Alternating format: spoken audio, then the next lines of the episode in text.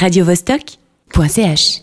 Nadia, tu vas nous présenter maintenant moi, Daniel Blake, le dernier film de Ken Loach et pas des moindres puisqu'il lui a permis de remporter la deuxième palme d'or de sa carrière. Et quelle palme d'or magistrale Ken Loach l'a amplement mérité.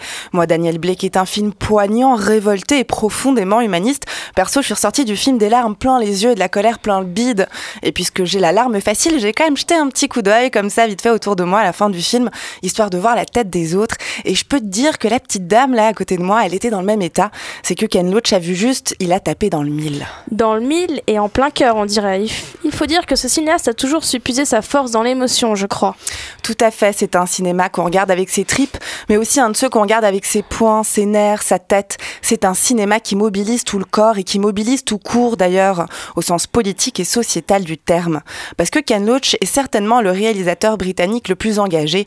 À 80 ans, il reprend la caméra comme on reprendrait les armes pour mener bataille et il s'emploie avec brio à mettre son art au service d'une critique de la société libérale et c'est bien de cela dont il est question dans le film. Alors continue de mobiliser nos oreilles et embarque-nous dans le récit. Euh, Daniel Blake est un charpentier anglais de 59 ans. Veuf, il habite seul dans la banlieue de Newcastle. Après des problèmes cardiaques, les médecins lui interdisent de travailler, tandis que l'administration et ses soi-disant experts le jugent, le jugent apte à reprendre le travail, une décision qui le prive de sa pension d'invalidité.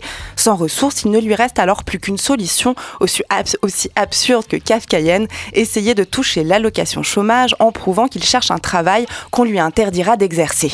Le cercle vicieux continue donc de tourner dans les bureaux du pôle emploi britannique.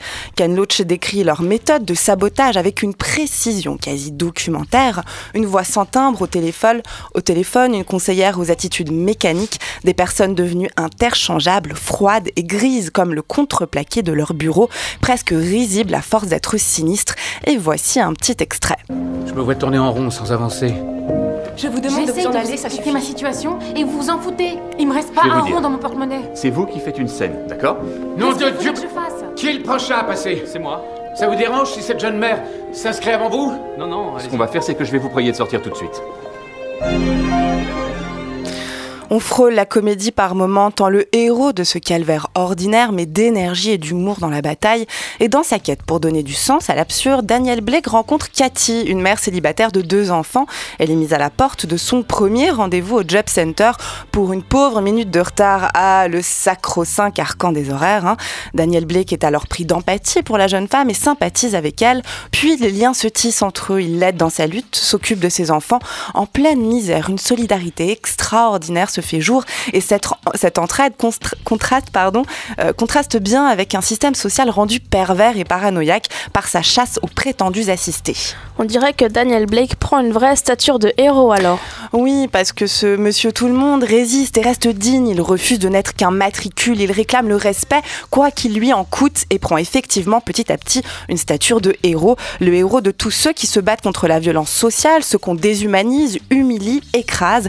Et même si le cinéaste montre là une réalité toute britannique, on ne peut s'empêcher de comparer, puisque chez nous aussi, la chasse aux prétendus assistés a commencé. Reste à savoir encore où elle nous mènera. radiovostok.ch